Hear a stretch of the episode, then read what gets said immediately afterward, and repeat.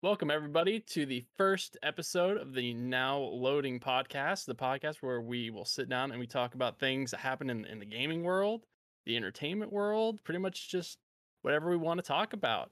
I'm your host, uh, Toidles, uh, on Twitch. Go by Jack. Here with me are two other streamers, two friends of mine. We've got Brandy, who's uh, Slay with Brandy on Twitch, and then we've got Dallas or Mewing Llama on Twitch, both very seasoned streamers, both into lots of different stuff. We're gonna be talking about a lot of different stuff today. I guess first I want to just go over with you guys and go through, introduce yourselves, and just kind of talk about what you guys did uh, over the holidays. Because I mean, we had a pretty, uh, pretty crazy holiday season. It was Christmas just came through, and then now all of a sudden we're in 2022 now. So I guess which one everyone you guys want to start first? I'll go first.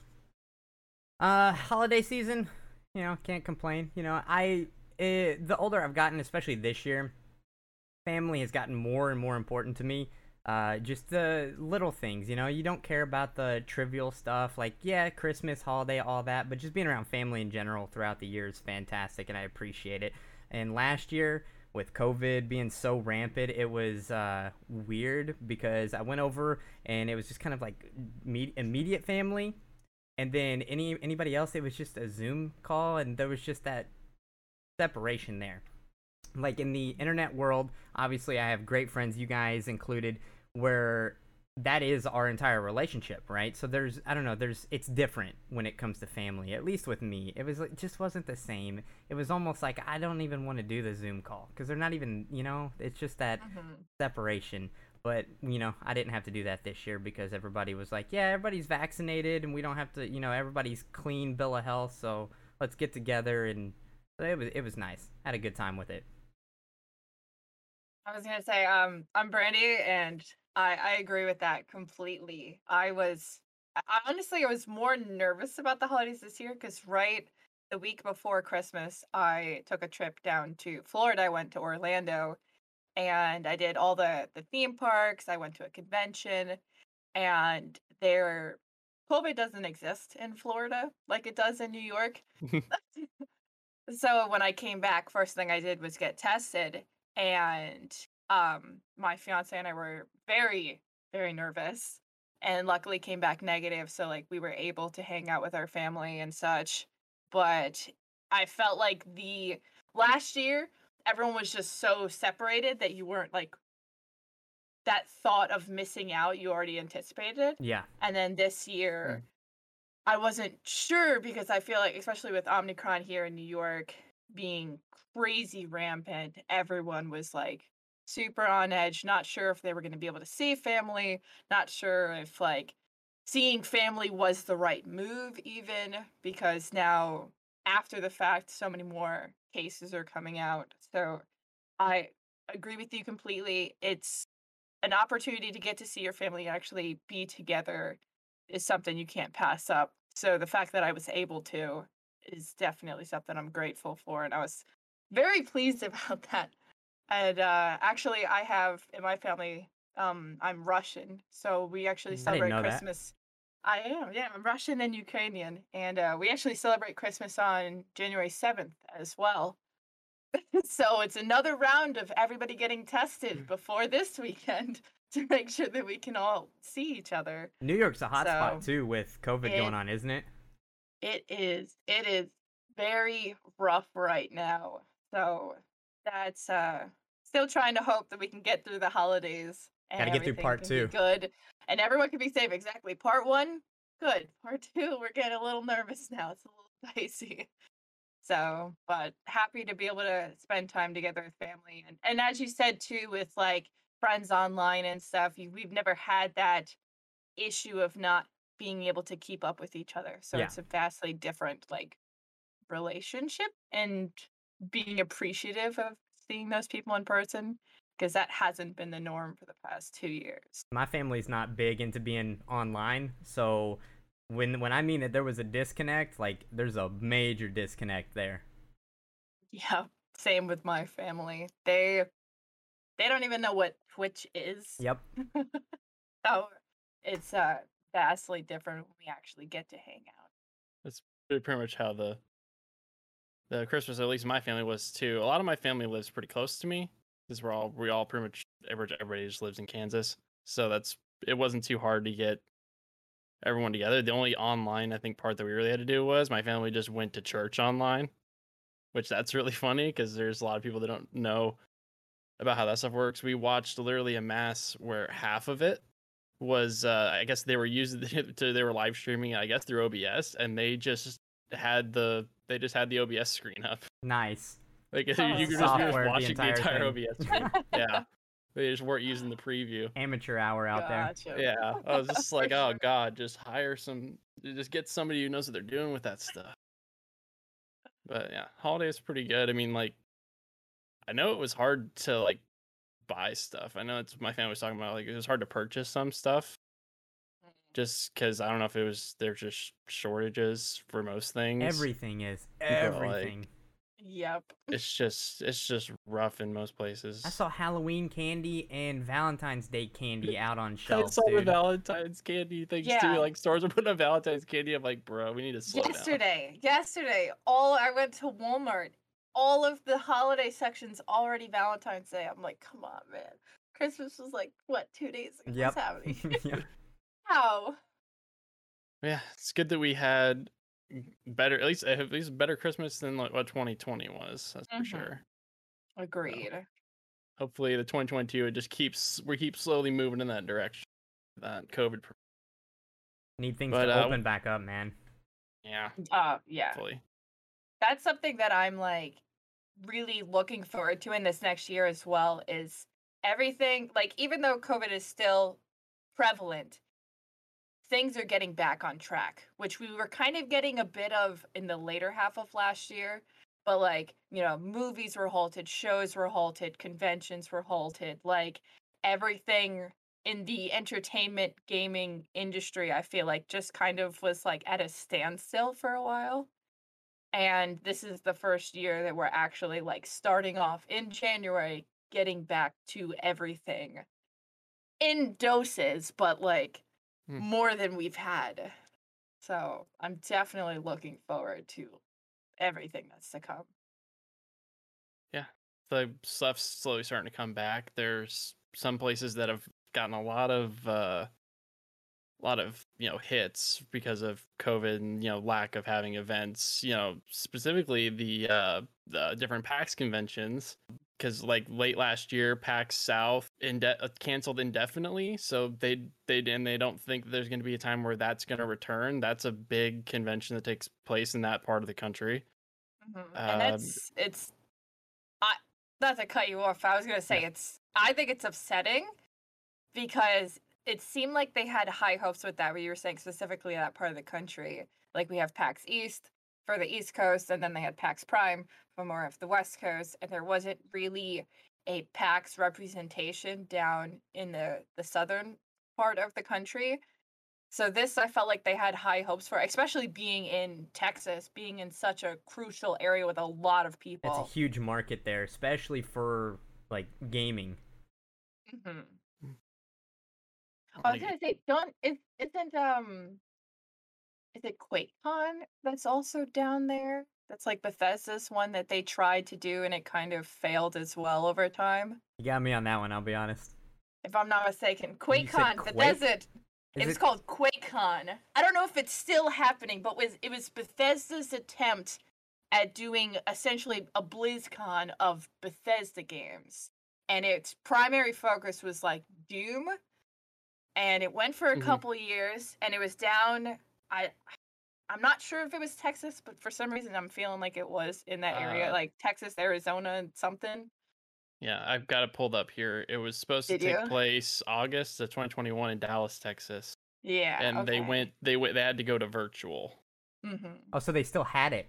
They still had it, but it They was just had they, they couldn't really do any of the stuff because I think from what I'm reading, it looks like it works kind of like a DreamHack Okay. Where like you where it, it also acts as like a big LAN party that you can Mhm. have. So it was kind of that's kind of a big deal because that that's a I guess that's a big part of it. Where like you can do, play Gotcha. those Bethesda games, but you can just do it in like a LAN setting. Oh, Yeah. Because when they like first came out with PAX South, I was like, oh, it's kind of like they're doing because Bethesda, I, at least in the I've been going to PAX East for the past eight years, and Bethesda was always a huge part of PAX. So when they kind of made their own thing, and then they were like not as much of the focal point, at least at PAX East, they don't have a, a booth on the show floor anymore, and they haven't in the past like three, four years. And they have their own like Bethesda party, is what they like call it, Mhm. which is like in the hotel next to the con. Um, because they started with QuakeCon and they were trying to separate slightly from PAX. So all of this stuff with like, you know, this PAX South not working when I remember QuakeCon happening in that same state is it's surprising. I know that like COVID obviously had a huge impact on it because obviously you're going to have less attendance if they do have it during these times or you're going to have issues getting companies there or having people come but for them to like indefinitely end it is surprising Do you to think me. that's gonna make QuakeCon thrive then, since there's no, I guess, direct competition for them?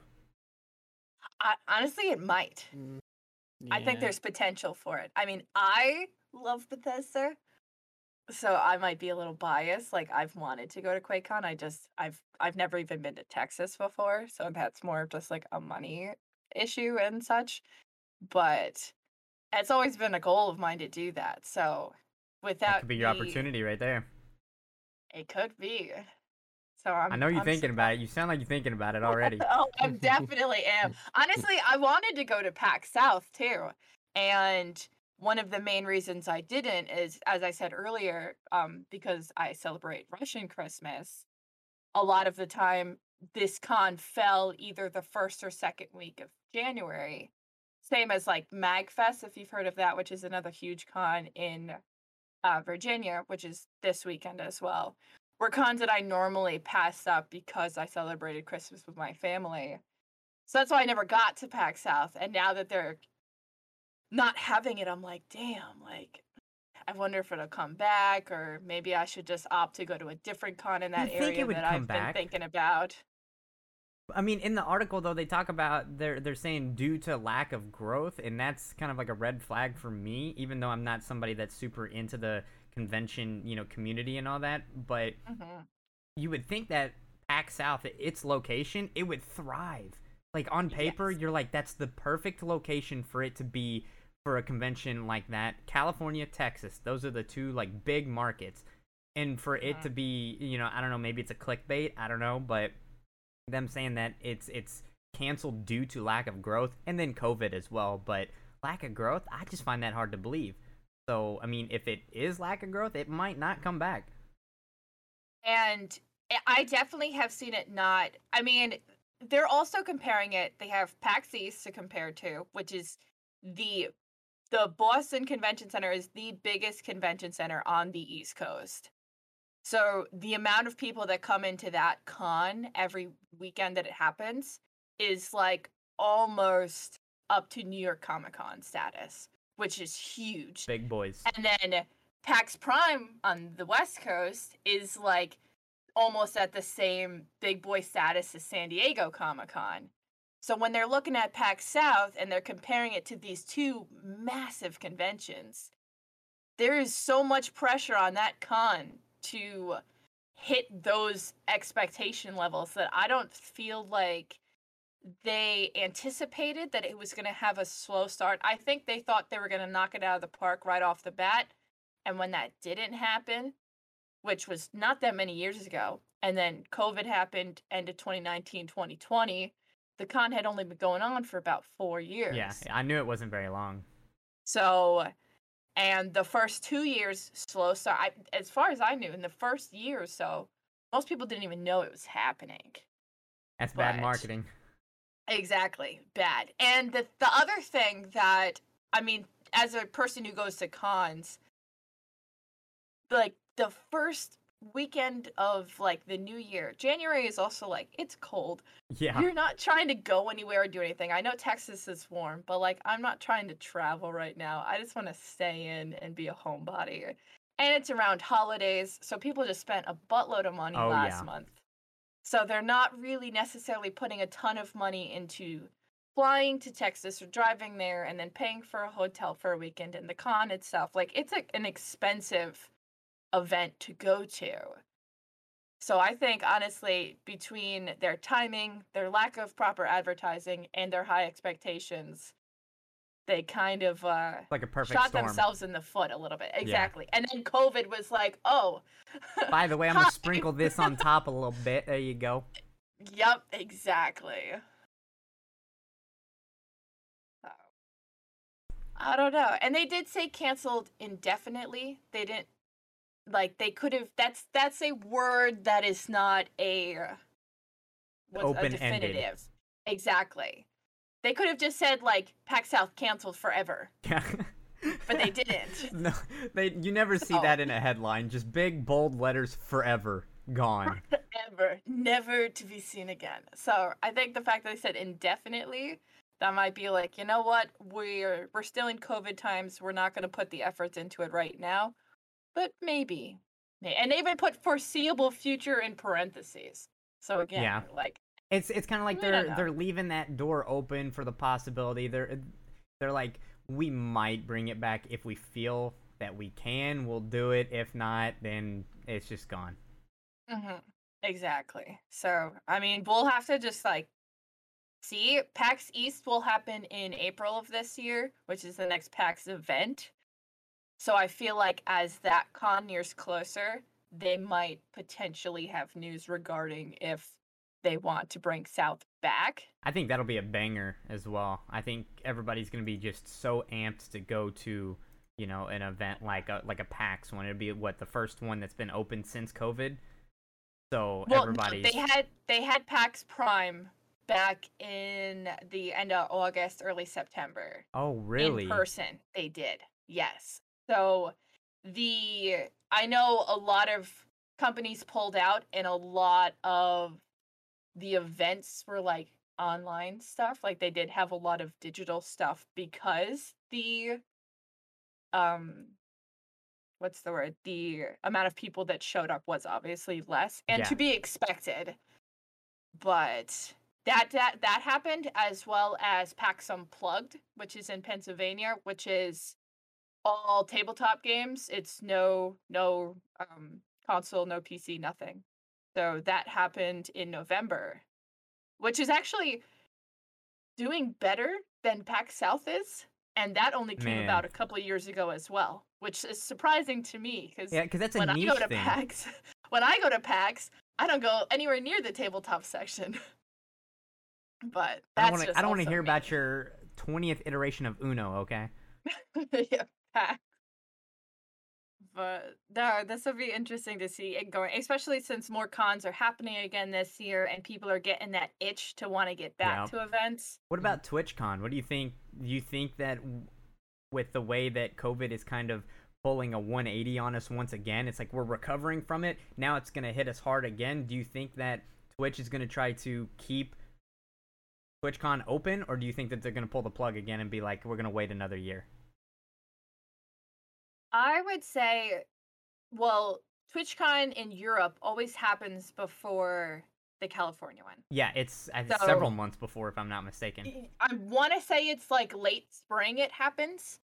So I want to say if that con doesn't happen, I don't feel like we will get a TwitchCon, especially because it's in California. And California, just like New York, is like the hub of all of this COVID stuff. And they're very uh, anal about it, just like we are here. However, I was surprised that we still had things like New York Comic Con and stuff. So there is the opportunity, but I feel like if the TwitchCon in Europe gets canceled, I feel like we won't have one here. But if that one happens, I feel like there is a big chance They're just gonna that we greenlight it. Yes. So they'll just I'm- throw it up in the air. Whatever that happens, happens. Exactly. I think it's, I think it's just kind of depend because I think the European one's in Amsterdam, right? Yeah, it's Amsterdam. So this it's, it's all it's all based on just uh, Netherlands, uh, you know, protocols and policies. Pretty much is what it depends on for that. Mhm. Because I know Europe's pretty like it literally just varies by country, like uh, how like how that stuff works. Like some places you they won't like let you fly in from certain countries, and then other Mhm. ones it's like you can you can come in from wherever. You just have to just stay in this hotel for like a week or something. True, true. Like it's all just kind of depends. I'd love to I- I go. always- I'm not staying in a, a single hotel room for a week. Not nope. I'll just miss. I'll just miss it. Not to mention, it's like, are you gonna are you gonna pay for my hotel Yep. room for the week that I have to quarantine before the week that I'm at the con? Because I know I can't afford that. Yeah. I mean, I don't think I don't think California's gonna make you do that. I just know that like Britain's like horrible for that. Like they like charge you so much Yeah. Well, I guess like for the tests and everything like that. not so much the quarantine aspect, but just the fact that TwitchCon is a very international convention. So it draws in people from a lot of countries, regardless of Mm. where it's located. So then they're taking into effect the customs of like, I know right now coming in and out of the country, especially because of the COVID restrictions, is like tough. like for a while, our borders were closed to anybody that wasn't a US citizen. So that's, I guess, my concern with it is not even just California's restrictions, but the fact that a lot of people would be coming from outside the country into the country kind of poses that problem of are we going to be able to get these people in or these there's also a lot of companies that are not american companies That is Like- true. Yeah. like just off the top of my head when I think of like Dead by Daylight, they're they're a Canadian company. So that's why like they didn't come to PAX last year because they were, you know, issues with customs and things like that. And that's when the pandemic was first or two years ago when it was first starting. So a lot of companies that aren't based in the US would also have an issue with that too.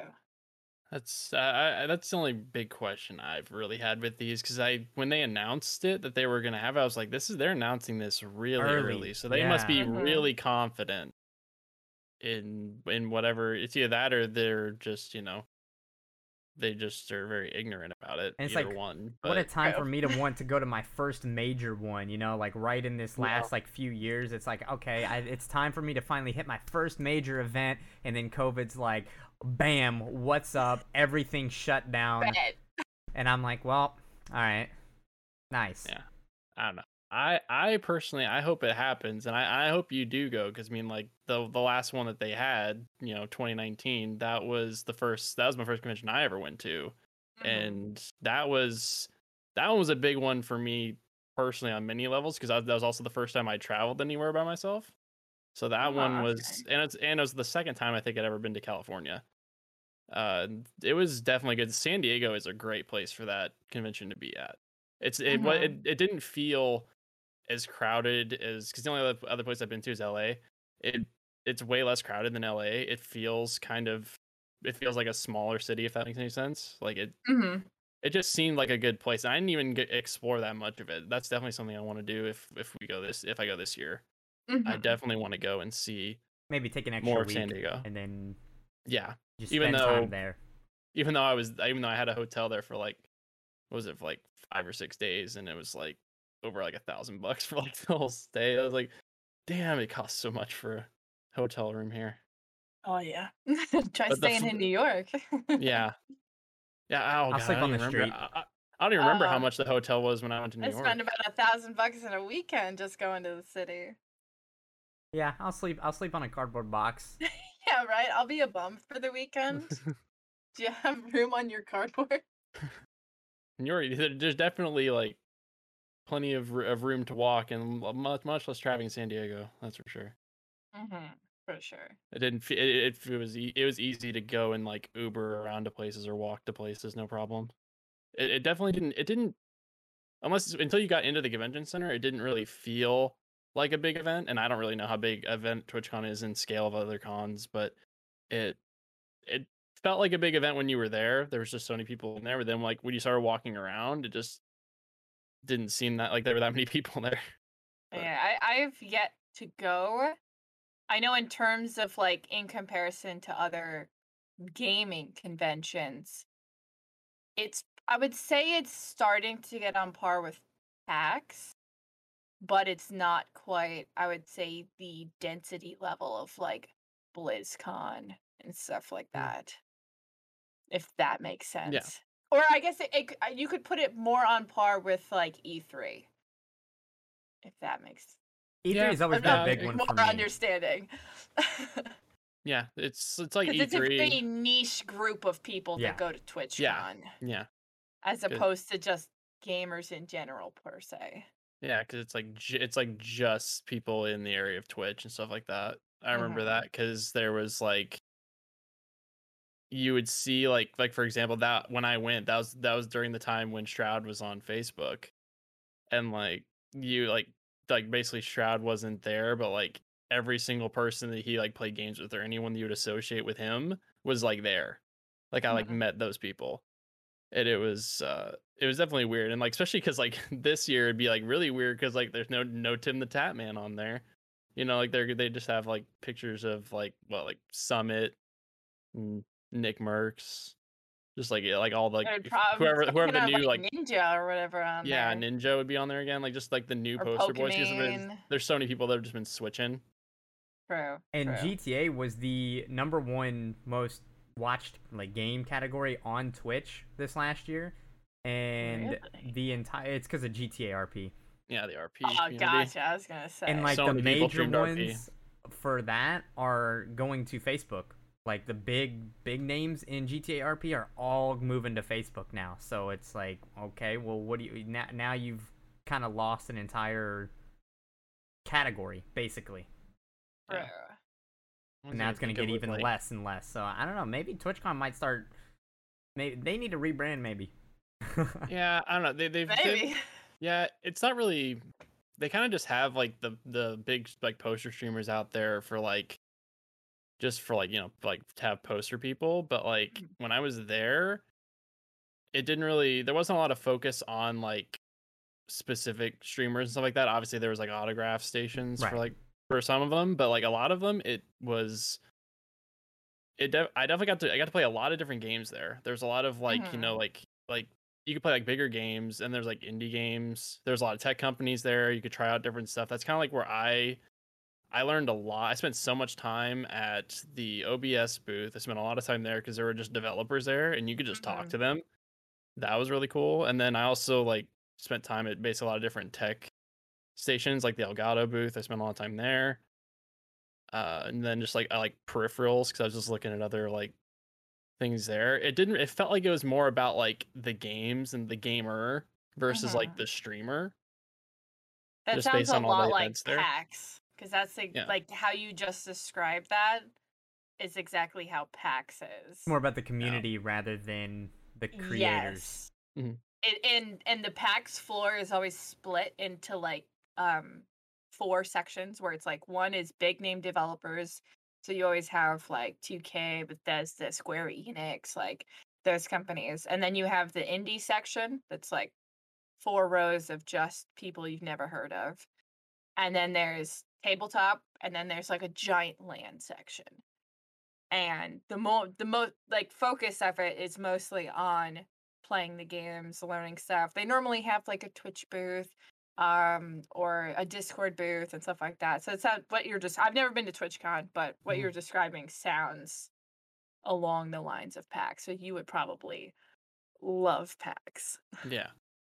Yeah, I definitely thought about going to. I wanted to go to a PAX like that. I thought about PAX Prime just because I like that's the only one I could get. Like, I would, I'd probably get my brother to go with me to that because I think isn't that one in Seattle, or is that yeah. one? yeah. yeah, it's yeah, because he he he wants to like move to Seattle, so Mhm. like I I've definitely been trying to get him to go to that one. That'd be like a trial period for him. Yeah, I mean he's he's Yeah. been there multiple times because he has friends that live there and stuff like that. But that'd be good for me. And then God, yeah, because PAX South would have been one for me too. Because like I said, I haven't been to Texas either. And I wanted to go. But like, there's other like smaller ones. I know there's South by Southwest that's there. I know that's kind of that that one's like a small one. Mhm. I just have heard about that one so much. Uh, I know Dallas knows, but like I've I always wanted to go to RTX. Yeah, I know they had it virtual uh last year. I know But, like, I so many always wa- people there, like in wanted to go. Texas. So like Yeah. PAX South being gone, it's like that would have been the one that I would have gone to of the three. just because I know so many people that are there. So it's like I could go there and hit up, you know, how however many or whoever's available while I'm down there. Yeah, I, I a lot of what I heard too, it wasn't even just like general people attendees that was an issue. A lot of companies were not going there. And a lot of like big name people were either busy doing other stuff or like it was post holidays, so they were like in downtime for a bit.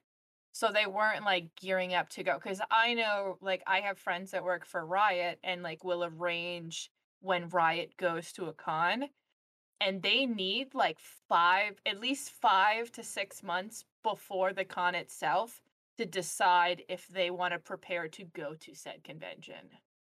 Well, for Riot, Which it is- makes sense though for them to not go in that time frame because there's there's really nothing going on for them whatsoever. I mean, I know they've got multiple Yeah. games now, but still, it's it's the end so of the i year So I can only imagine yeah, how other games like other companies you know it's first weekend in january so it's kind of like do we have anything to even show right now? Like we probably most companies i feel like will show off their big stuff like november december time. Yeah, So by January, they don't have anything yet because they won't normally have anything till like quarter two, come like March, April, which is when PAX East is.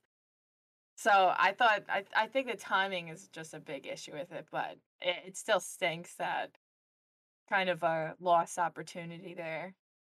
yeah. I mean, it is what it is. You can't really you know change the factor that I mean, it it already has two major, I guess, friendly events that are going on that it has to compete with, and they've got prime spots already. So it's like there's only so much time. You know, you can't really move it around too much. You just kind of gotta hope that it works with what it's got, and it hasn't. I mean, PAX uh, PAX South was really good for those. Uh, looks like it was known for those indie games, those smaller games. Uh, speaking of indie games, indie games really kind of went crazy this year when it comes to the game awards.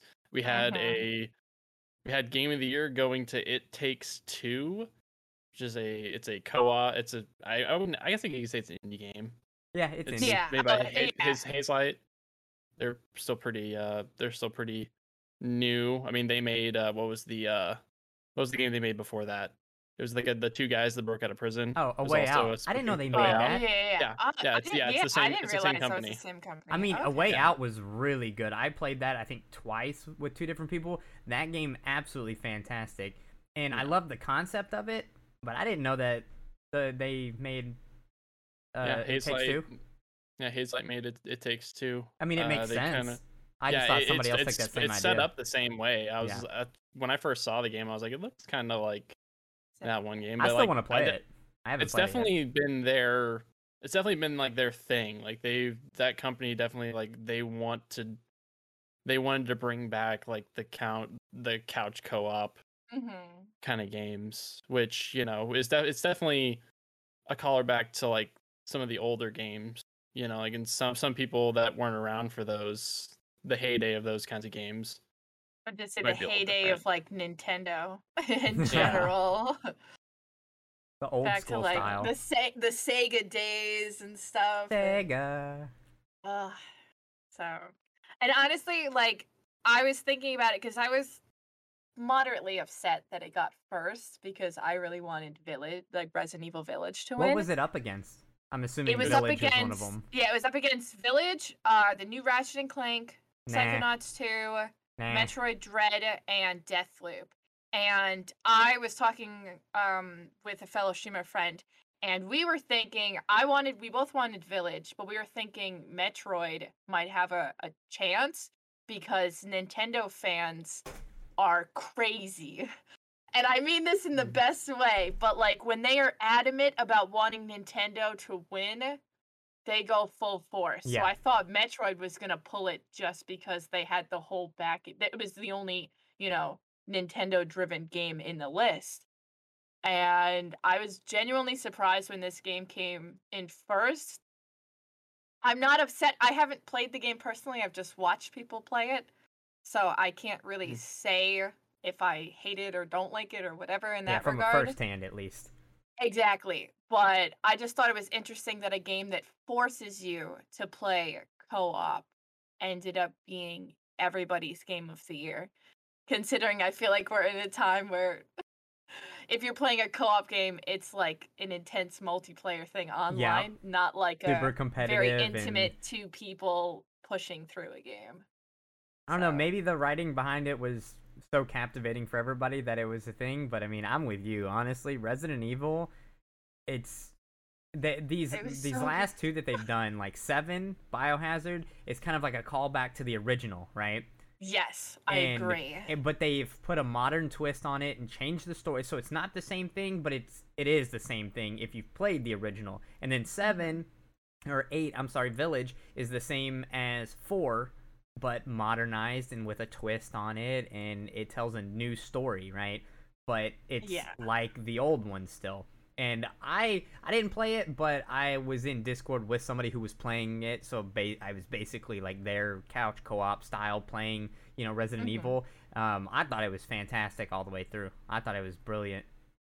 And to to go off of what you were saying, we're saying it, it draws on Resident Evil 4 and the originals, and then it's a direct sequel to 7. Right? Yeah.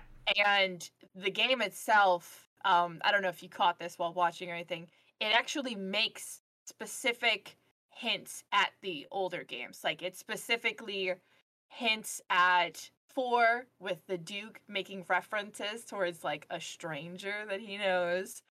So I feel like that. I mean, me as someone who loved the original games, I was like, "Oh my god, Yeah. I love this!"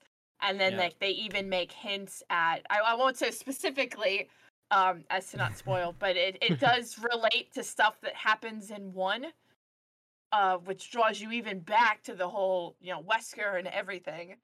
And then just going off of that, you're also bringing in this whole new age of people coming to the series who have only played Ethan's story or have only played like the two and three remasters. So I thought it was going to have a huge backing along with it just being a fantastic game. So I was genuinely surprised for it to not take it. And not to mention, I felt like last year was like the year of Resident Evil. Yeah. They were Like, dropping there like, was games, title there after was title after shows, title. It- There was movies. There Isn't was there a new I- show I- coming out? There's a movie, There- I think. There, the movie just came out. I haven't seen it yet, but it dropped last month.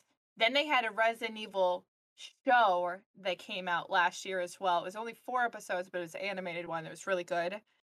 And then they have another, um, I believe, live action show that's slated for either next year or the year after. And then on top of that, um, I was seeing it being even brought in. It was brought into Dead by Daylight. They had a Resident Evil Yeah. pack. Um, I don't know if you listen to Ice Nine Kills, but they made a Resident Evil song. so like Resident Evil was just It's in like everywhere. everything.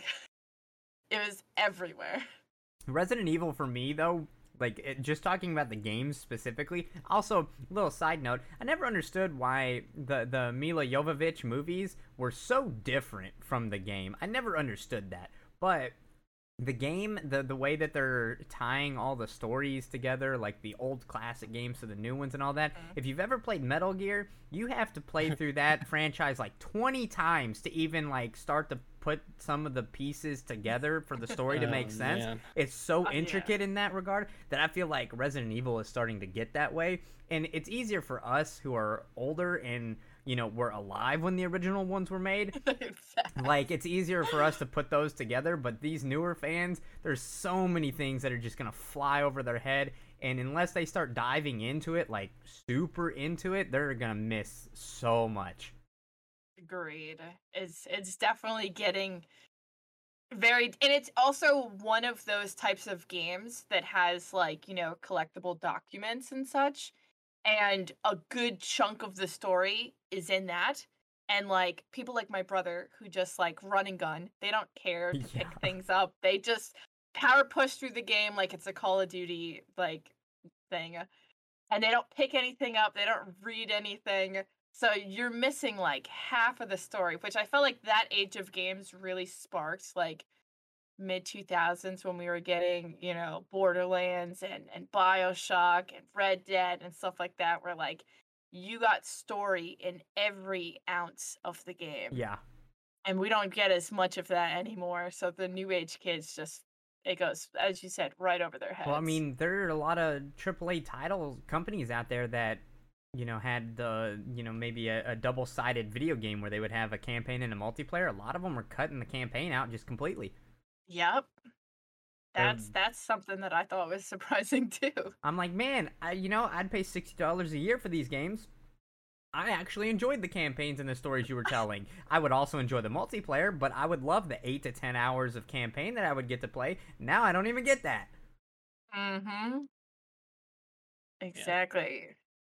Too many games are just kind of cutting that out. It's because a lot of people, and this is like a bigger topic going to a later time, but I think like Fortnite really, really changed a lot of like it accelerated a lot of these trends that we're seeing. Yeah. where Mhm. it, it's just this game that came out it, it definitely like accelerated free to play format i think it accelerated you know just people just wanting to play multiplayer only And microtransactions is another Microtran- one. microtransactions that that it definitely accelerated that one because that was already kind of starting it was a mobile some thing, games- though. yeah it was a mobile thing like well there were some call of duty games that were doing it Mhm. beforehand like with any game that had loot boxes there was a lot of games that had loot boxes and stuff like that before before there was bringing me back to the Overwatch days of Yeah. the endless loot crates. Oh no, Over- no! Let me throw it even further back to the CS:GO days of Crazy. buying Yeah. yeah so uh, many keys.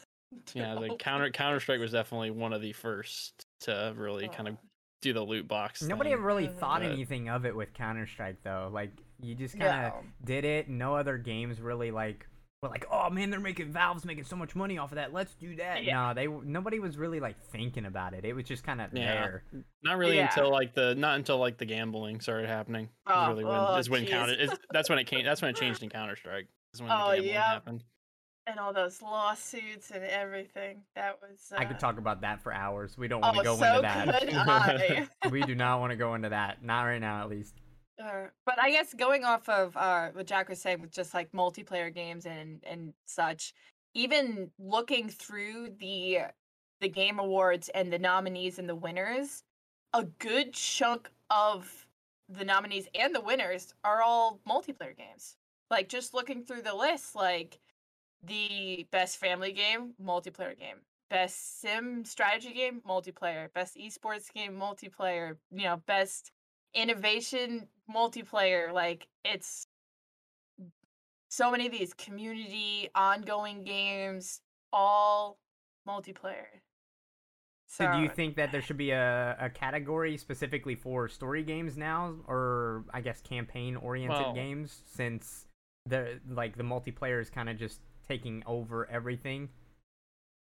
i'm mm. wondering if there would be a way to separate it because like they're vastly different and also too what you consider or, or categorize as multiplayer like obviously any game that allows you to play with multiple people would be a multiplayer game Right. but I feel like I, I don't know. I feel like back in the day when I would be buying like a new PS3 game and on the back of the box it would say like the little picture with one person on it. Yeah. I'd be like, what the heck? I can't play with my friends Mhm. at all, even as an option.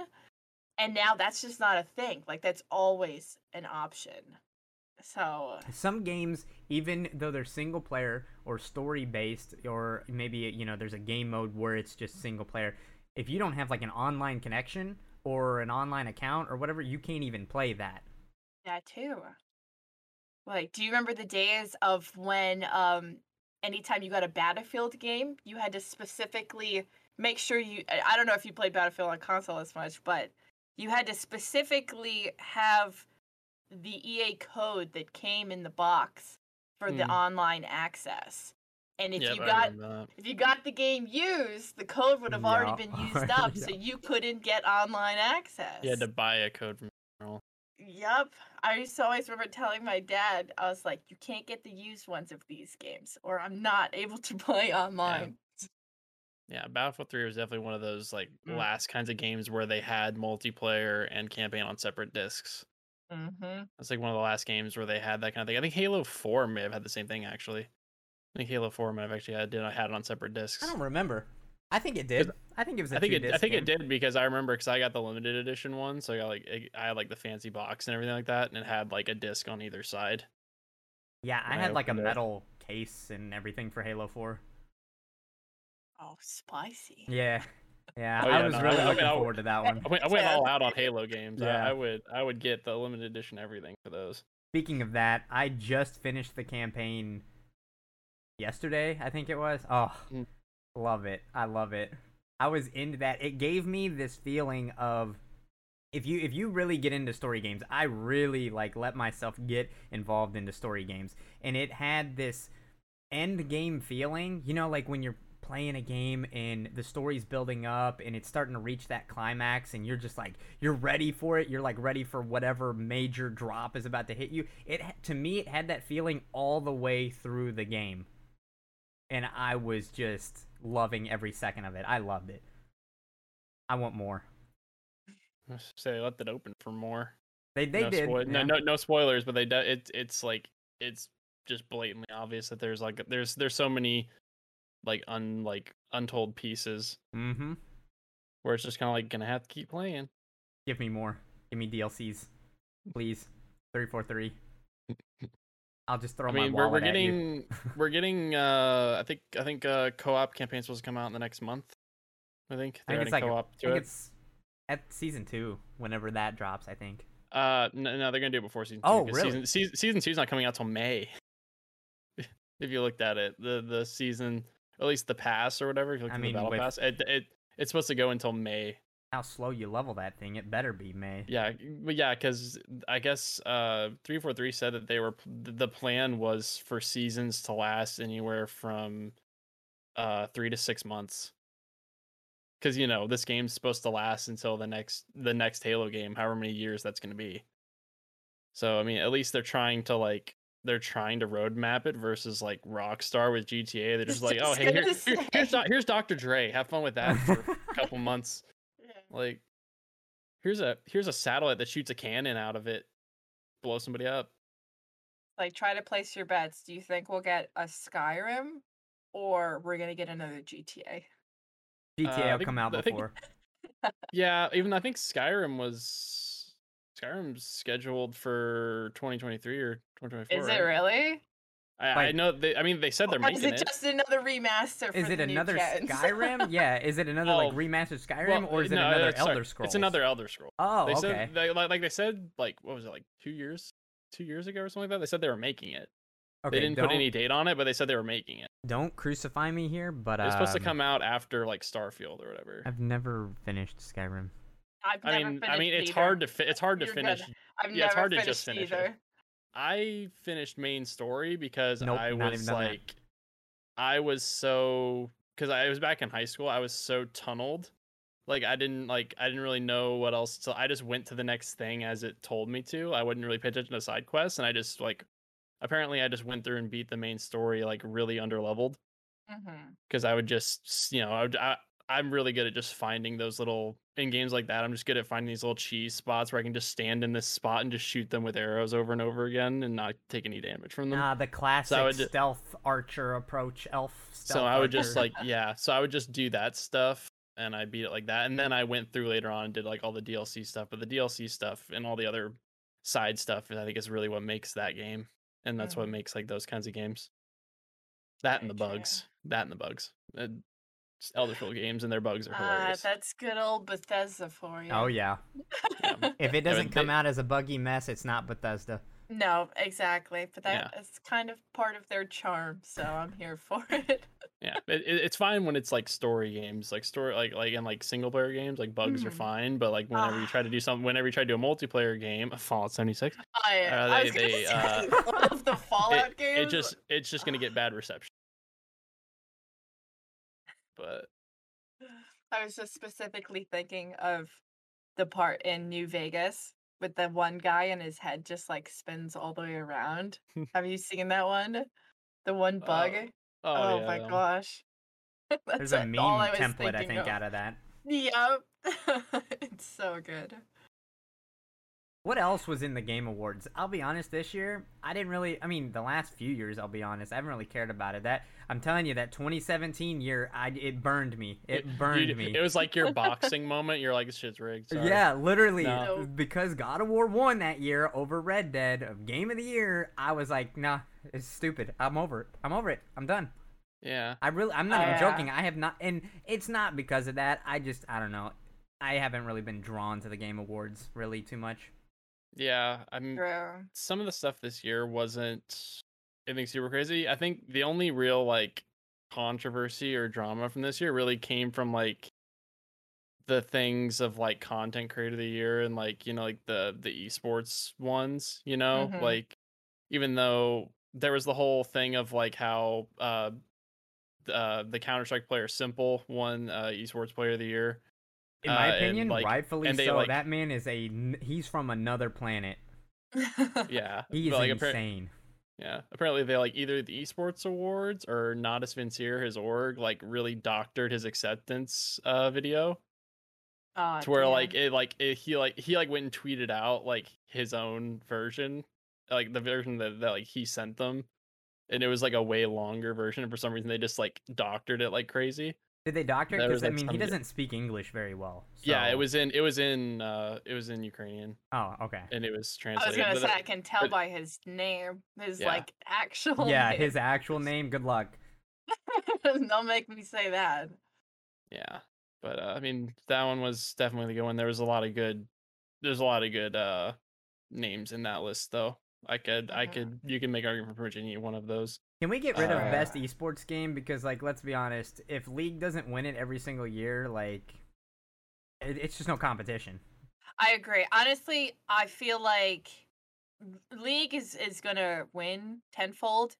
Depending on the year, I would say Counter Strike definitely Oh, close Yeah. second for sure. Closest Yeah. at close second. I would say um COD has definitely had its years where it's definitely been more in the focal point. I think its best years are behind it, but that's a story for another I time. agree. I agree. I do. I agree with that. Um, and I mean, honestly, League, it's just hard to compete with them. It It's, it yeah. really is. Yeah. And now that they're adding Valorant in and such, like Valorant is a, a hard competitor to Overwatch and Counter Strike too. So it's tough. Mm, But yeah. I think the only argument I can give CS was CS was the only one to have their major tournament uh in front of a live crowd this year that year. Uh, oh, okay. yeah, the I the Worlds was uh Worlds was in Iceland as well as Valorant Masters. They were both in Iceland uh, to no crowd. The international for Dota was also uh, to no crowd. okay.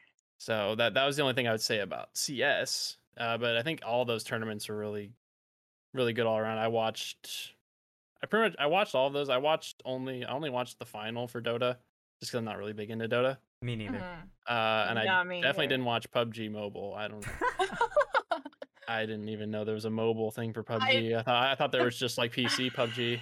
Let me let me take let me give the hot take of the the episode. Mobile gaming, it's not real gaming, man. I don't care.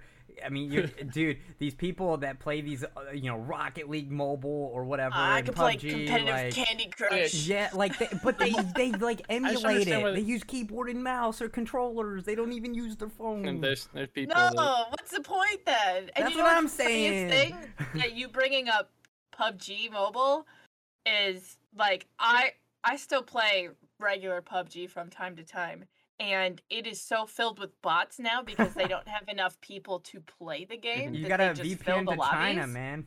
And it's even worse on mobile. Like the times I did play PUBG Mobile, my bot my lobby was more bots than actual people. So the fact that they had an actual event yeah. for this and they had enough people show up. the the amount of mobile LANs and mobile tournaments was in was just crazy because there was PUBG, there was Call of Duty Mobile, which actually had like tournaments and championships this Yeah. year, Mhm. and there's there's like tournaments for Wild Rift, and Yeah. there's orgs that have signed Wild Rift teams Wild Rift is the only one that makes while sense having to league me. though. teams too. I'll be honest, Wild Rift actually makes a lot of sense to me. I feel like a MOBA, even if it's mobile, I, I think there's an environment for it. I'll be honest. That one, that one you'll get me on the well, mobile gaming's real gaming. That one you'll get me on. I think that one could be I can classified. see that. I think first person shooters on a phone is like just drastically a Yeah. different realm. I'm just saying, if we can have PUBG, if we can have a mobile PUBG be an esport, we can have Mario Party be an esport. That's all. that's all yeah, let's saying. go. That's all I'm I'm saying. Nintendo, get for on it. That's all. Uh, Nintendo don't want to have to uh break out like stop riots in the middle of things because somebody screwed somebody else over and stole their star. Yeah, It'll turn just into a imagine the crowd. match. Just imagine the crowd going wild when someone just pulls a star, random star out of a chest. Just You're like, what? How? every, What is happening? everyone just loses their mind. Okay. I definitely want to touch up on this one because there was an award for most anticipated game, Mhm. which uh, the winner of this one was Elden Ring, and also in this list was God of War Ragnarok, Horizon Forbidden West, which is the Horizon Zero Dawn sequel, Yeah. I believe, Yeah. and then we have Mhm. the uh, the sequel for Zelda Breath of the Wild, and then Starfield from Bethesda. Horizon, that's mine. But yeah, it's Sam, to be honest. Yeah, I just know I've been seeing a lot of ads for Elden Ring recently. I think it's because it's probably I think it's gonna be the one that comes out first out of all of those. I think it's supposed to come out sometime uh, early this year. Mhm. I haven't looked too much into the other ones. I haven't played a Zelda game in God knows how long, so I I, don't know. liked Breath of the Wild, but maybe this is a hot take because I, I I love Zelda, but I'm not like a huge Zelda fan. That they're taking the the gameplay style and putting it into Pokemon with this new Arceus game coming out. And I'll be honest, I had so much hope for Breath of the Wild because I was like, oh, I love the play style of it, the open world, all of this, like how beautiful it is. And then they're like, ooh, Arceus. And I was like, "Mm, I forgot about Legend of Zelda. I want I want Pokemon. Yeah, I've already I, pre- I pre-ordered mine today. Like they took Zelda's format and it was like, oh, we're just making a Pokemon game. I mean, to be fair, that's what like I mean, I just started getting into Pokemon games over the last year again, but like that was something I think that Pokemon fans have wanted for so long. Oh, they they just they just wanted a they wanted an open world game and then like even though it's from what I've looked at it's it's still kind of limited, but it's already gives like way more than you probably would, would like ever expect. Mhm. Like you can just walk up to a Pokemon, and just throw a Pokeball at it and catch it. Like you don't even have to like go to a different screen or anything like that. It's just walk up and Yeah. battle something. Open world, that's the future of games. We're seeing games that have never been, uh, who have been only linear, branch I'm out. down. I'm I'm and- down with more sandbox Yeah, games. I'm down with more sandbox games. True. That's why I like the new Halo so much. yeah. Just, because of that, it It made gives it made so it much feel so more much better. to do. Yeah, I like went through and I, I I didn't get all of them, but I almost went and got through all the audio logs. I almost went and got all of those. I almost got all the collectibles. Yeah, Still that's to what I'm get gonna all have the to start. Yeah, I gotta start doing that now that I've finished the story. But like, there's so much. And I gotta play it on legendary. I played it on heroic first because I feel like it's challenging for me, but it's not so difficult that it takes me out of the story because I die so much. You know what I mean? Like heroic, I don't die that much, and I get to be challenged in the gameplay, and I get to take in the story at a good pace. So they always hide stuff on legendary, so I gotta play through it on legendary. Yeah, I was probably gonna wait till it got, came out on co-op because you know I need someone to carry me through legendary. I got So, you. the- I'm definitely not doing LASO though. I did LASO on Reach, and I'm I've I had to want never to do it again. LASO. I want to LASO infinite. I think that one would be a great one to LASO. Yeah, maybe because I guess there's there's a lot of, lot better options for you. You can The way the- attack the way the story's differently. Like Yeah. obviously some of the story part is linear, but like in the open world aspect, you can approach anything with a different strategy every single time. I'm trying to like, talk Halo all day. Oh yeah. Uh, God, and I know that you you guys talk about the Horizon game. I know I haven't played the first one, but I know that there was a lot of there- there's Played some, it either. I've just watched playthroughs Yeah. of it. It's just beautiful looking. Yeah. I know that whenever they first like did like reveal trailers, weren't there some people that were kind of hesitant because they they like changed some looks of some stuff, like from the first one. I can't remember. Like I think like they changed the way some characters looked and stuff like that, and people were kind of like. Mm, people I'm like trying to against think. I don't think I read anything so specific. So I don't, I don't par- read up about games I'm gonna play. know. yeah. I just know that yeah, I couldn't see anything very negative being about this stuff because like it's a it's like a PlayStation game, and those like those are some ride or die fans Speaking of Oh, sequels, so. uh, to kind of switch it up a little bit, I guess, uh, a game that I'm not seeing anybody talk about is Hellblade 2. Mm, Senua's Oh, I Sacrifice is the first about one, that one? and that one was fantastic. I- yeah, I do remember the first one. good, and it was like really popular, or at least I think it was. I thought it was, and uh, I remember Xbox announced it. I don't even remember where. Maybe it was like an E3 or something that they they showed it. They just kind of dropped the trailer, you know, no announcement, nothing. And I was like, wait, that's Senua. You know, I was like nerding out. I was like, wow, that's so sick. It was just a cinematic trailer. I haven't heard anything or anybody talking about it since. It's still coming out this year, but I haven't heard anything or nobody's talking about it. Nothing. I'm like, is this Yeah. gonna just drop on our face one day? yeah, holiday 2022 is the expected release day. I feel like we're probably not gonna. Yeah, we're probably not gonna see anything about it until we'll probably see more at E3 this year. That'll I probably be when we see some more for it. But like, yeah, I remember that was. I remember seeing that game, the first game, quite a bit. But I think it was one of those games where like it didn't just blow up, so it just kind of just It was it so just kind of just good. sat there. You the know, combat like, it wasn't in that bad, game is but like. fantastic, and the story also Yeah, fantastic. I mean, I mean, one game that I forgot about, I know it was mentioned earlier, was uh, was Dying Light. Like I, Mhm. I had forgotten that that game was even coming out because I think did hasn't it been delayed multiple times? yeah, Yeah, Like I- I just forgot that it was gonna exist. I mean, I've still been anticipating a Dead Island 2. yeah, We haven't and ironically, the the Dying Light 2 trailer that they showed at the Game Awards is oddly similar to the Dead Island 2 trailer that they showed at I think it was E3 however many years ago when they actually said they were making that yeah, game. Yeah, it's been several years. Yeah, But they are ironically very very similar and a lot of people even pointed it out that it was like okay is it same dev something. team or It's the same dev team, yes. Ah, okay. The same. It's the same people that make both.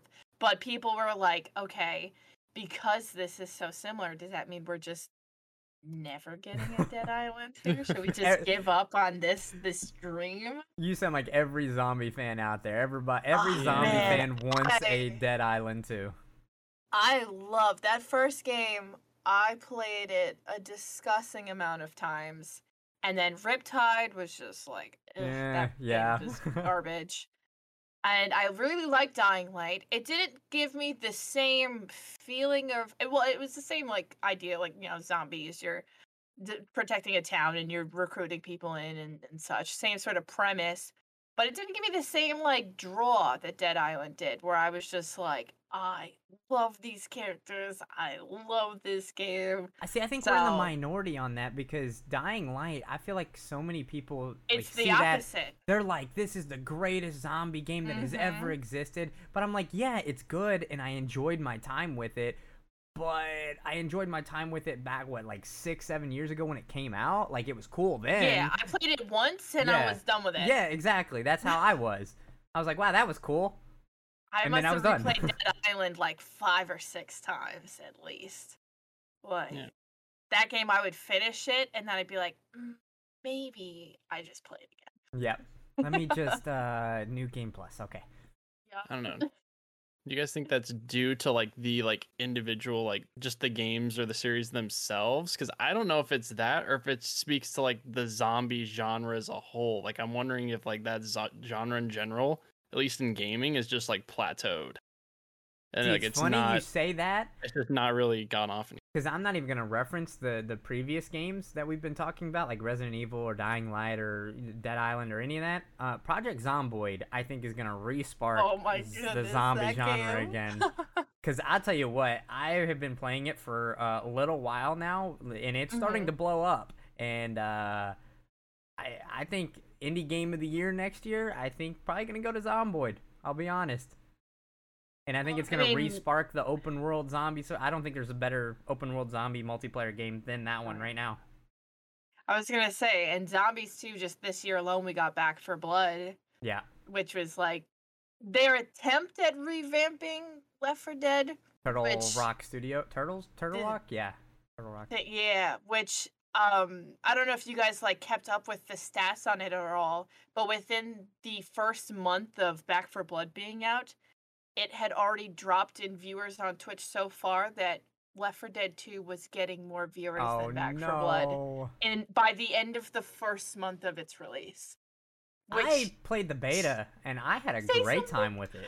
Uh, yeah, I liked it too. I I played the beta and then I actually I I had a partnership with Back 4 Blood, well with Warner Brothers, and I got to play the game a week before everybody else. And I really enjoyed it before everyone hopped on the Yeah. bandwagon. And then I felt like once everyone hopped on, within like a week or two, everyone was already over it. And they were like, "All right, we're done, move on." What do you, do you think it's lack of content or what? Because I still haven't bought it personally because I don't think it's worth sixty dollars. I would pay forty for it for sure. But I you yeah, know. I maybe not my right to say because I did have a sponsored thing. That's but fair. That's fair. um, I can't necessarily comment on like how much I would pay for it. But I would Mm. say they tried to make the replayability of it more so than Left 4 Dead by putting in like these cards, the Which I card thought was a great idea. which I think is a good idea. However, the more I played the game, it seemed like the cards were more of a nuisance than fun. I felt like they kept adding more cards that just made the game harder, but not harder in an enjoyable way. Harder in a way where it's like, "Are you kidding me?" it's like, oh great, this now this this part's gonna suck. Exactly. So the element of like replaying because you enjoy it kind of got taken out, at least for me personally. So after I beat the game, I was kind of like, eh, like I don't see myself going back and playing this again with friends like I did with Left 4 Dead. Mhm. So I think they might have missed the mark on in that regard. But Mods, mod support. yeah, I'll say. Yep. I think Do it. Do it. I feel like I feel like it's kind of like it's kind of fell into that realm that Skyrim has, where it's like it's going to be hard to make a new game that's going to meet like the previous one because the previous one has the advantage of having mod support because it eventually gets mod support, and then like the just the hilarious and like the crazy things people have done with Left 4 Dead as far as the mod communities concerned, like real. You can literally, to, a- to ask Back 4 Blood to do something like that that quickly yeah. would be like a Tall tall order. task to ask for. Mhm. But I mean, it's a passionate dev team, so I'd expect some some good things to come from them. Yeah, exactly. trying to see like they they really did split up the different kinds of games this year as far as like Mhm. game awards there's like a there's vr game there's fighting game there's family games You know, you're going Yeah. through the list, Like, and, they went- and I've got it up here as well, and I find it funny because I enjoy my sports games. It's kind of like my my little like if I'm just not doing anything or I've got some downtime, I play my sports games, right? And I find it Mhm. funny that the list that they have there, um, best sports slash racing game, Forza Horizon took it. Obviously, like that's one of the top sports games out there. FIFA is on there. Formula One's on there. Uh, you don't see, you know, Madden's not on there. No, no. Next up, they got Hot Wheels Unleashed. Oh my I've seen a lot of people playing that game, really? i've seen a lot of people play that game though Like you have a Hot Wheels game as a best sports category. nice. That's how you know you've messed up when you've got a AAA title, you know, for the last 25 years like Madden and it gets outdone by Hot Wheels. Nice. That's just yeah, that's um surprising for sure. i mean i'm not surprised that E- that fifa's up ahead of madden in anything I think it's got great Good. presentation. because it's the it's the only it's the only good like at least i think it's their most supported sports game at this point i think ea even knows that fifa's the best thing they have And they don't even have it anymore. yeah EA and FIFA split this year. Oh, I didn't know that. That's like a pretty big deal. Yeah, it's it's pretty big. Yeah, because EA has had FIFA on lock for uh, well over a decade, I think. Mm-hmm. Could be even more. And now that John Madden passed away, uh, F in chat for him. Uh, Madden could be on its Yeah, way out from EA. how long are they going to use his name Yeah. and likeness in it but I Yeah. mean, I could see that, you know, it's something he would be like in infamy. So I don't necessarily see them changing the name. Yeah, mm. Because, like, that, I mean, totally different genre and, and area, but like Stan Lee passed away last like two years ago. But you don't ever like I would never see his name being removed from anything going forward in that genre because it's like he is the king of superheroes. Tom So, Clancy, like- same way. Exactly. Rainbow so I don't Six see games, that all that name stuff. like changing over time. Yeah, it would feel weird being somebody who's played Madden since like '98. You know, it'd be weird Mhm. playing a football game that is like the same dev team that's been making it, and they just call it something different. I would feel weird. I feel like that would also probably hurt their sales because anybody who you hear Madden, even if you're not a football person or video game person, you hear Madden, you know what it is. Yeah, So if they change the name, but it's still supposed to be Madden, I feel like people would be like, "What the hell is this?" Like, I don't. Yeah. They hear the name and they're like, "Wait, what is? What am I playing? What am I playing?" Oh, it's a football guy on the front. Okay.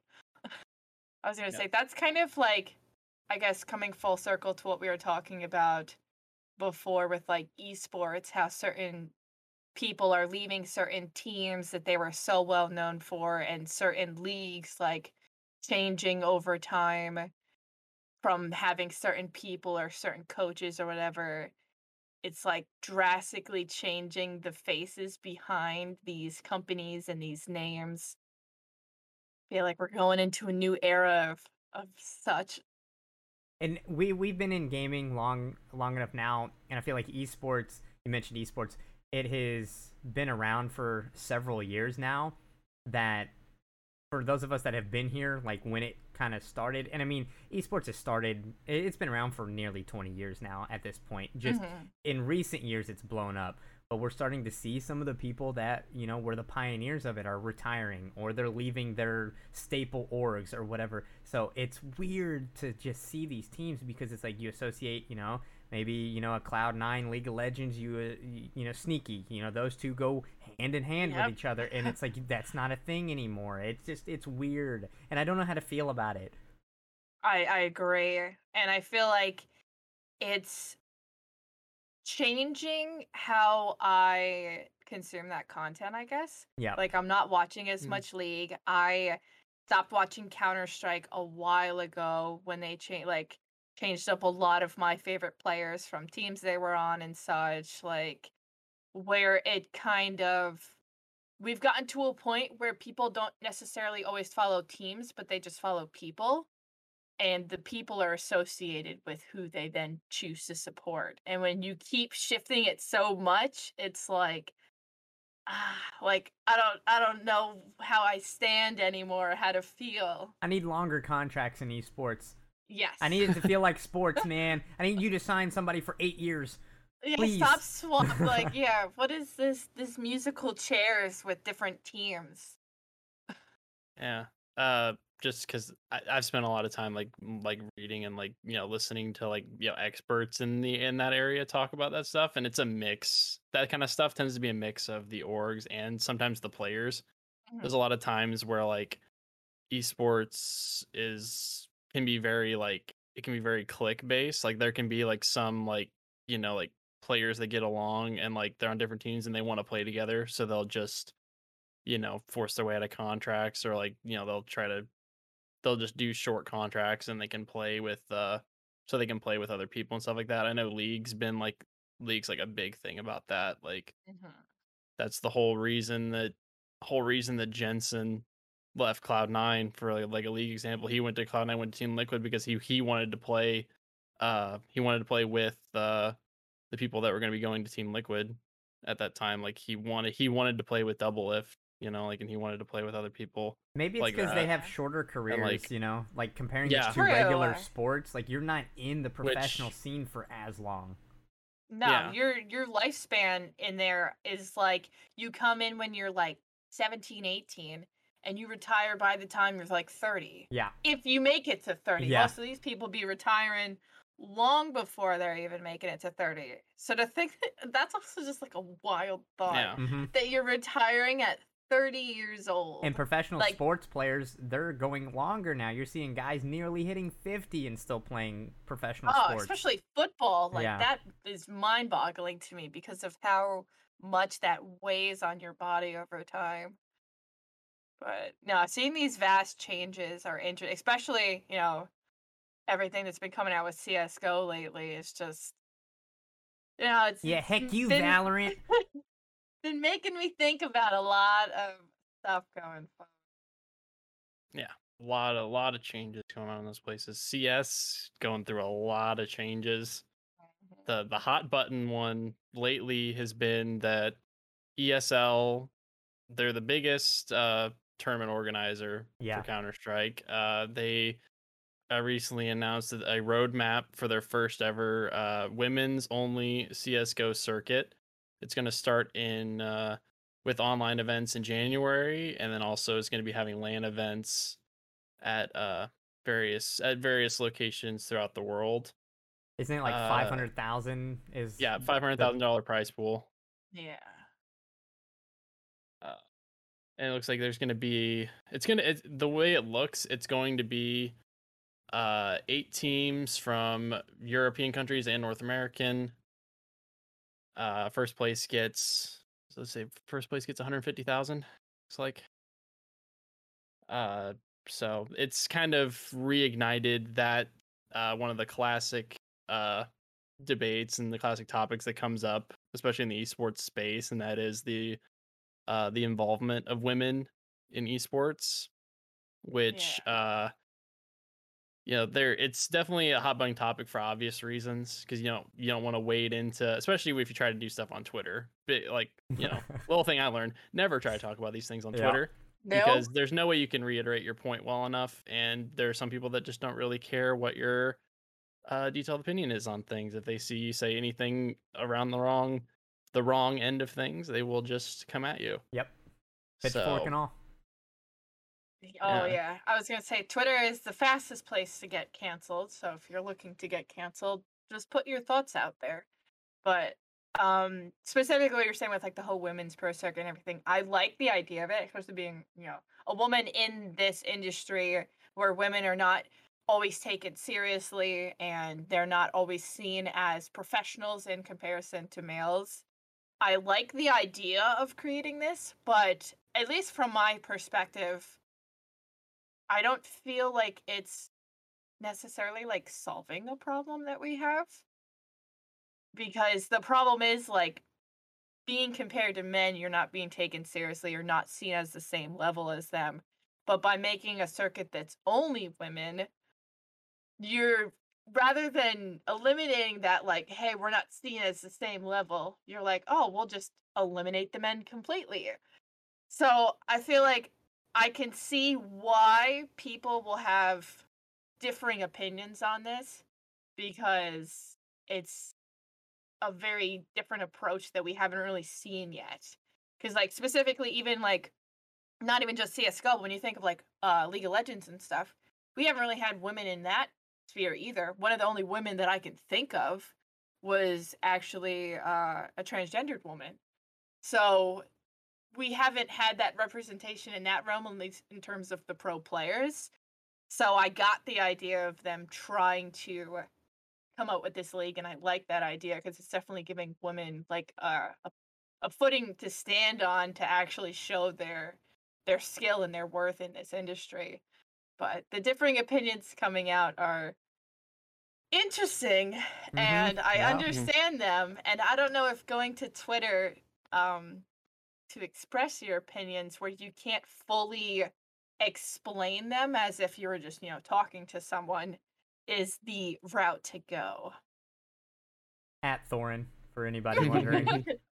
specifically yeah that was um that was just was that last week or just a couple days ago i feel like that wasn't even that long ago that that it's it's kind of spanned over uh well over that he days.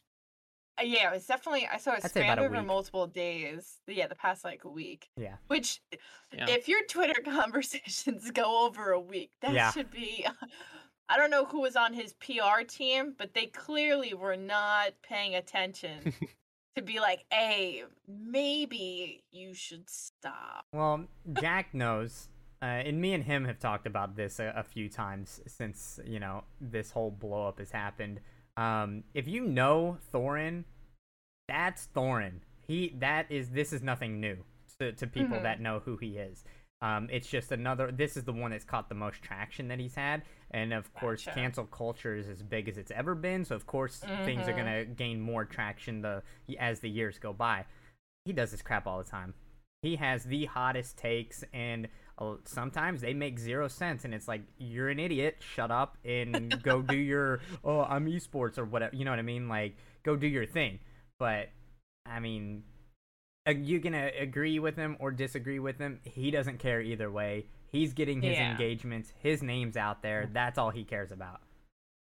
And that also makes me question too some of these people that specifically tweet or whatever about these hot takes are you doing it because you genuinely believe this and you want people to know your opinion or are you doing this because you know that there will be differing opinions and people will then retweet and repost and write Mhm. articles and now your name is plastered all over the internet and any publicity is good publicity sometimes. And and it's funny you bring that up because it makes me. Th- I think that same way. It's like, are you just clout chasing or is this for real? And you'll never Mhm. know that. But then I also think I'm like, oh, it doesn't. It takes you know uh, maybe ten minutes of Google research on Thorin to see that he's not the sharpest you know cookie in the cookie jar. You know what I mean? He's really not.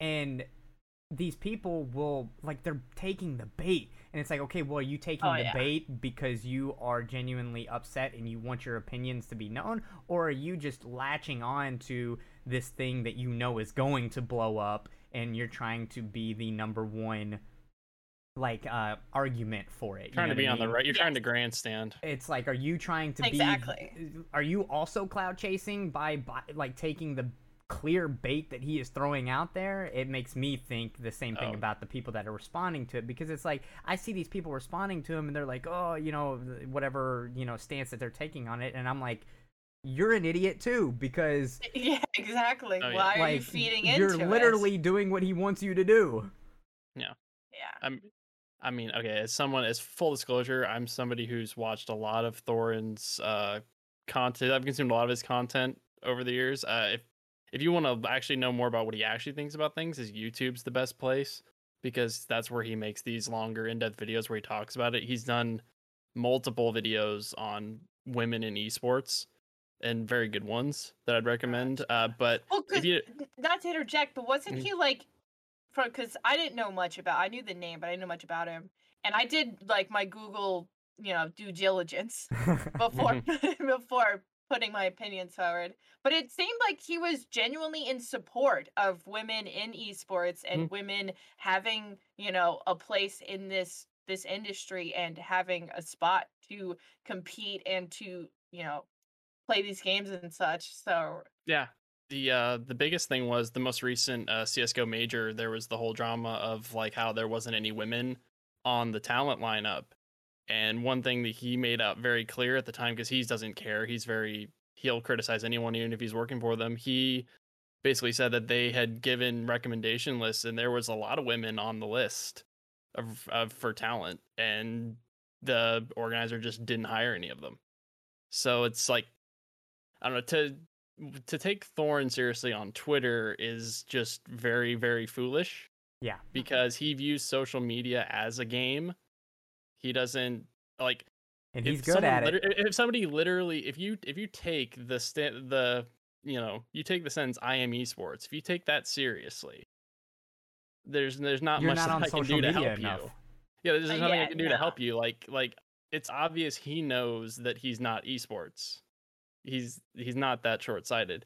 He's just he has this this this basically Twitter persona of like he's just gonna be this abrasive guy that's just gonna you know he's not gonna take any shit from anyone and he's just gonna say he's gonna make these jokes he's gonna say what he's gonna say and you know the people that fall for it he's just gonna put them on blast like Yep. a lot of the people that have tried to Mhm. grandstand he's gone through recently and he's posted some receipts i don't know how the heck he managed to go and get all this but he managed to find receipts on people who like made all these grandstanding things that he managed to find receipts of people saying like you know sexist stuff in their past because you know, people don't delete their tweets from 2011 stuff like that so Yeah. he's managed to go and find all that stuff and I don't know the whole Thorin topic. I just it just blows my mind when I see some of this stuff. Mhm, Like same. like you you- like you just can't like these people just assuming this stuff about him and just like very like regardless of what people say on Twitter, like until you sit down and like actually like are around someone and talk to someone, like you're not gonna really know much of who they are, Yeah. and it's just really weird to me. And I was gonna say it's such a controversial topic as well overall Oh yeah. that I feel like a lot of people are also nervous to even discuss the topic, even if you are on whatever the you know quote unquote right side of the argument is. You are still going to be wrong in somebody's eyes. oh yeah, for sure. Mhm. Yeah. And That's one thing you even learn in this talking business. on the topic at all. Like there are some things, even if I feel like more people are, are, are agreeing with me in a certain stance, I'm like, you know what? I'm not gonna post. I'm not gonna say anything because if if I do, there's always gonna be someone that disagrees with me, and that's anytime you're gonna talk on any of these topics, y- you kind of have to take the approach he took in the sense of like, I don't care who agrees or disagrees. This is my thoughts. I'm just putting them out there. Yeah. Did he go mm-hmm. a little too far with it? Oh yeah. Yeah. Way too Yeah. far. Definitely. But I I get him being like, you know what? I'm adamant about my opinion. Here, I'm just gonna word vomit it. And Yeah. Now we're seeing uh the aftermath of that. I It resulted in a lot of blocked accounts. Oh yeah. Oh, Yeah. so many deleted That- tweets, blocked accounts. Uh, That's uh that's uh blocked accounts. That's a topic and that's uh, separate. I could go on and oh on yeah. about that. I, the kn- I know concept of that. blocking, Yeah. the the concept of like if you block someone on Twitter, you're just you're just echo chambering. You're you're a you know you're a pussy for blocking people. I'm like, oh yeah. oh, I'm, so, I'm sorry. I don't want to read a tw- I don't want to read tweets of people telling me to kill myself. I'm just like I I don't want to read that. No. Like, so I'm just gonna block that person. But I don't know. To, I don't know, to get to steer it more back on the topic, the league as an idea, I like it. But the main question I have is: Is this the end goal? Like, like I want to know what the end goal of this is. Like, is this going to lead into like women possibly going into men's rosters? Because there's no rule with that yeah. uh, you know, and like the biggest thing that I've always said, and like this is actually something that Thorin had said in one of his videos, but I've always thought of it as well. Esports just has this grand opportunity that no, uh, like think of any other sport, any other competition thing that you can think of in the world. None are There's just there's there's always some sort of there's always some sort of barrier outside of like you know like the this the straight sex barrier between men and women Mhm. esports has this thing where like there's no like necessary like there's no physical limitations or you know skill Yep. limitations Yes. like a women women can be just as good at video games as men. So like is i don't know is like is the goal of this to like someday like have you know women who like excel in this league maybe make it on a roster and be on rosters with men in other divisions? Or is like is this just going to be it? Like is this going to be where female cs players aspire to get to and this is like the peak because like That's- do we really do we want to limit do we want to limit ourselves like this? Do you really want to ma- have like a do you want to have like an nba WNBA situation? Or do you want to have do you want to or is the goal to try to have mixed rosters at some point? Because i feel like if you really sat some people down there's not a lot of like pro like like male like you know esports players that would be fully opposed would be opposed to having a woman on their Mhm. team. It's just like the only thing that ever comes with is you know you have like the you know you have like the the layman's you know on twitter like just like the pr hit that you would probably get initially where like you know the real sexist and misogynist would come yeah, out and it's just like, be like oh, "How- you're, you're teaming with a performed girl poorly or something, and it's like, oh, why do you even have a woman on your team? You know, she's like- not even doing well. You know, yeah crap and like, like i don't know what it's feel- gonna yeah, take as really what Dallas was saying, like say you do put a woman on your team, and then say they they're one of their first showings they perform poorly, which like men perform poorly all the time, but say the woman performs Giggity. poorly, then it's gonna be like, oh, she's only doing bad because she's a woman. Why did you guys even take this chance? Blah. So it could go down that whole rabbit hole of that, and Mhm. to play the other side of this.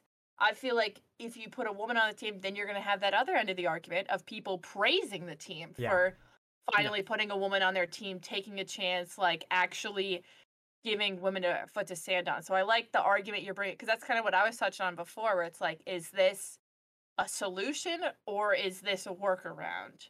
I think it's a workaround. and that's how I'm seeing it. Where I like the concept, I like the idea of it, but Needs it's to not be permanent. exactly if there's a way where this kind of gets women more known so that these other teams in the pro circuit want to bring them on, that would be awesome. But if it's as you know, Jack said, how there's like the separation of the, you know, NBA, WNBA, that type of thing.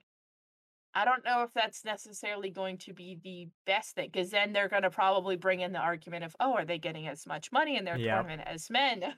Or are they getting as much exposure as the men are in their league? Or, yeah, then there's so many other arguments that come into play. This is definitely going to be a topic for us that we'll be obviously talking about for years and years and years to come. Mhm. But uh, so like I'm not gonna drag the the whole conversation on too much longer for now, at least. But I think just my take on it is there women are in the minority in the gaming world and it's becoming less and less like that just because gaming is expanding and more people are getting involved in it but uh as of right now especially in the competitive scene because i think we're still in the early stages of esports like it's been around for a while but it's not been widely popular for a while and I don't think that there are nearly as many women that are at like a tier one level. There are several out there, especially in Counter Strike. I know of several that are tier one caliber, uh, but nobody. It's weird that nobody ever looks at them. Like organizations don't ever like, oh, maybe you know she'd be a good fit. And I don't know why that is, but I don't think that there's enough of them out there at a tier one level to field a full like super I competitive agree. team. I just don't think that there are enough women that have put in enough time yet. Give it a few years, and I think we can definitely be there. But they're going to be kind of like the the best example that I can give is Counter Strike. Like if you look at like the the Indian League, you know, like there's not a they're they're new to the scene and they're like MG skill level, you know, they're tier 1 teams. They're not really good at all, right? And I feel like that's what we're going to see in these leagues. We're going to see at best some tier 3 teams in there that are going to maybe dominate and roll the scene, but I just don't think that there's enough that are that high of a skill that it so you're going to run into the problems. Well, they're not getting paid as much. And then you got to look at the whole picture. Well, are they not getting paid as much because they're women or are they not getting paid as much because they're not as good? You know what I'm saying? They're going to have that battle. And I think that's a battle that they're kind of overlooking right now that they're going to have to deal with down the road. It's like we're in a perfect environment for co-ed teams. Like maybe we start, you know, experimenting with that. Like it's not that big of a deal, man. Like come on. there are definitely some women out there that can compete at that tier 1 level. Like why aren't we doing it? Why is it taking us this long and now we're starting to come up with these separate leagues? Like it just Yeah. seems unnecessary. But I get that we have to it's it's not something that can change overnight and uh this could be like you you guys were mentioning earlier maybe this will open up the eyes of a lot of people and it'll broadcast the the talents of the women that are tier 1 ready already. You know you look at them and you go wow she absolutely shredded this entire tournament. Maybe she's better and suited in you know like the actual events you know like these ESL Mhm. Cologne and all that crap Katow- Katowice and all that you know. Maybe they belong on a roster that is competing there and they compete for millions you know? I don't, I don't mean I don't know. We'll see what happens with it. I don't like the idea. I like the idea cuz it could propel them forward Mhm. but I don't like the idea that it creates that divide that we're trying to get rid of. I agree completely there. I mean, we'll kind of see where it goes because I mean, this article mentions uh, ESL has talked about uh, possibly including the people that the people that win the circuit uh, for each season. Oh, uh, them a slot? to include them to include them into the yeah to include them into the uh, men's ESL. I like so that. That's, Uh, I like that too. So yeah. if we can do that, maybe like that'll play-in. kind of let it go. Because yeah, because I think to go off of the skill, like the skill ceiling point that Dallas was making, the I think a lot of the times the way you fix that problem is you have more comp you you play more games against better competition. it'll make That's you like better why, like, yeah That's why like league teams like go to Korea to boot camp. You know, they go like they Mhm. go to like where some of the best players in the world are and they just go and they play games against them and Yeah. then they always they always get better I like come out. that. I like that. the only problem that I have with that is that you're gonna have an all women team going into the tournament, which in the past has not gone well. I'm just saying that has not Yeah. gone well. I think it. I mean, like I don't want to. It feels like it puts a lot of unnecessary pressure on like You're women gonna have one. individually, but like Mhm. it's gonna. It. I feel like what's what I think it's gonna take is it's gonna take either like one or like a couple, you know, women individually that would someone finally like takes the dive and takes a chance Yep. on them, and they and they win something. Yep. You know, like they don't even have to be the best player, but they just if, if they can be a team where with a, with at least one woman on it wins like a tier one tournament. Doesn't even have to be a major, just win like Yeah. a tier one tournament. It there just has to be like an example set. Because like Yeah. at least if I'm thinking about like what gets people into like, you know, uh to like major sports, like traditional sports, you know, like well, like a Billie Jean King, for those people that know tennis, like she famously beat, you know, a male tennis player. And, you know, it's like got a lot of like women into tennis. You know, like it's a lot of the times it just takes, you know, it takes someone or some people to just be that, like, be that, be the first, you know, be that, yeah, be that model that everyone can kind of look to. Yeah, Hopefully be that, this year be that, will be that goal year. that people can eclipse. Yeah, I want to see that this year. I want to see, um, and I mean, I watch CS a lot, especially here recently more than I do League.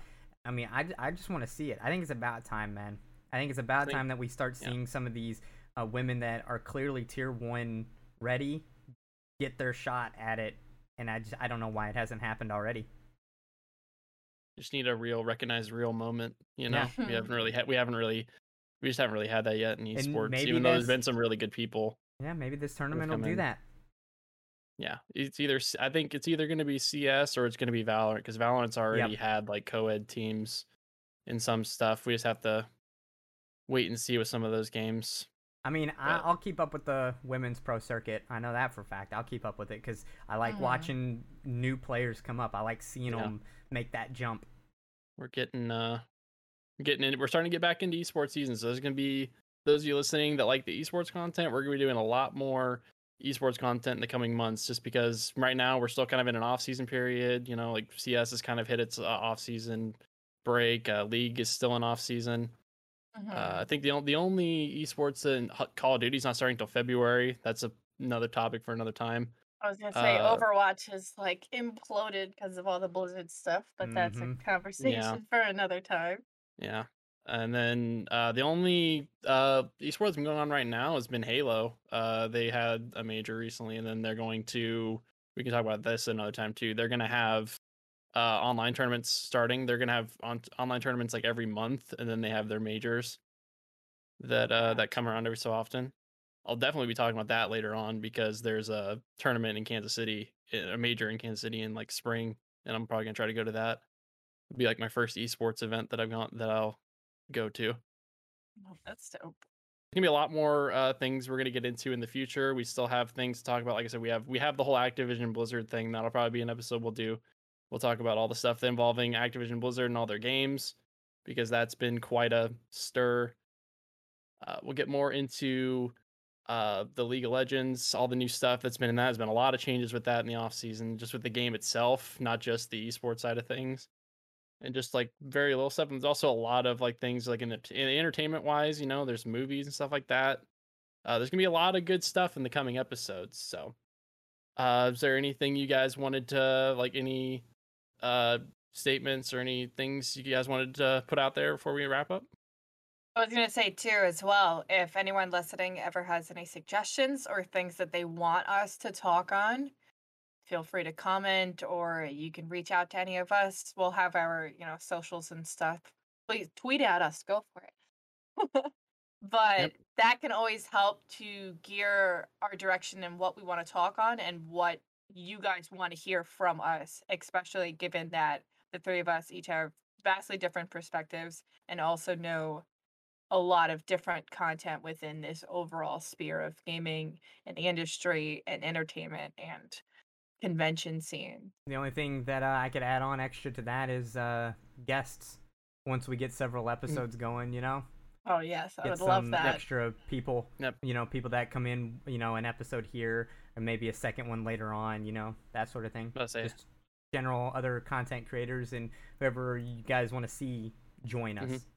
I know we can definitely if whenever we can get we take suggestions. We also probably I know uh, I know Dallas and I know plenty of people in different uh, realms of different games and esports that we could maybe bring on the bring on the show for various Yeah. things because there's a lot of there's a lot of different stuff we could go into with that. But yeah, feel free. Yeah, like Brandy said, feel free to to uh, you know to ask us stuff on Twitter, tweet at us, or tweet us at the uh, Now Loading Podcast Twitter account. We actually have a Twitter account. We'll be uh, putting you know the uh, links to the episodes there, and we're also probably we'll, we'll, we can maybe throw out polls and stuff like that too. You know, still figuring out that part of it. But uh, yeah, I think this is going to be going up on YouTube uh, and I believe Spotify. And are we doing it on Apple too? I'm gonna try Google Podcasts and Apple as well. Google Okay, Podcasts. and Apple, okay. Yep. So um, the Twitter account will also just have the links to probably have the links to all those as well. So yeah, pretty good first episode. Uh, you know, and I'm very excited to go into uh, all the stuff we have planned for now, and I can't wait to see where this podcast goes going forward. But And uh, I. I was gonna say last thing, anyone who actually made it this far, thank you for listening. it is very appreciated, and we hope that you'll continue wanting to enjoy these banters and conversations that we have going forward. Until the next episode for Dallas and Brandy, I'm Jack. Hopefully, we'll see you guys in the next episode. All right. See you guys later.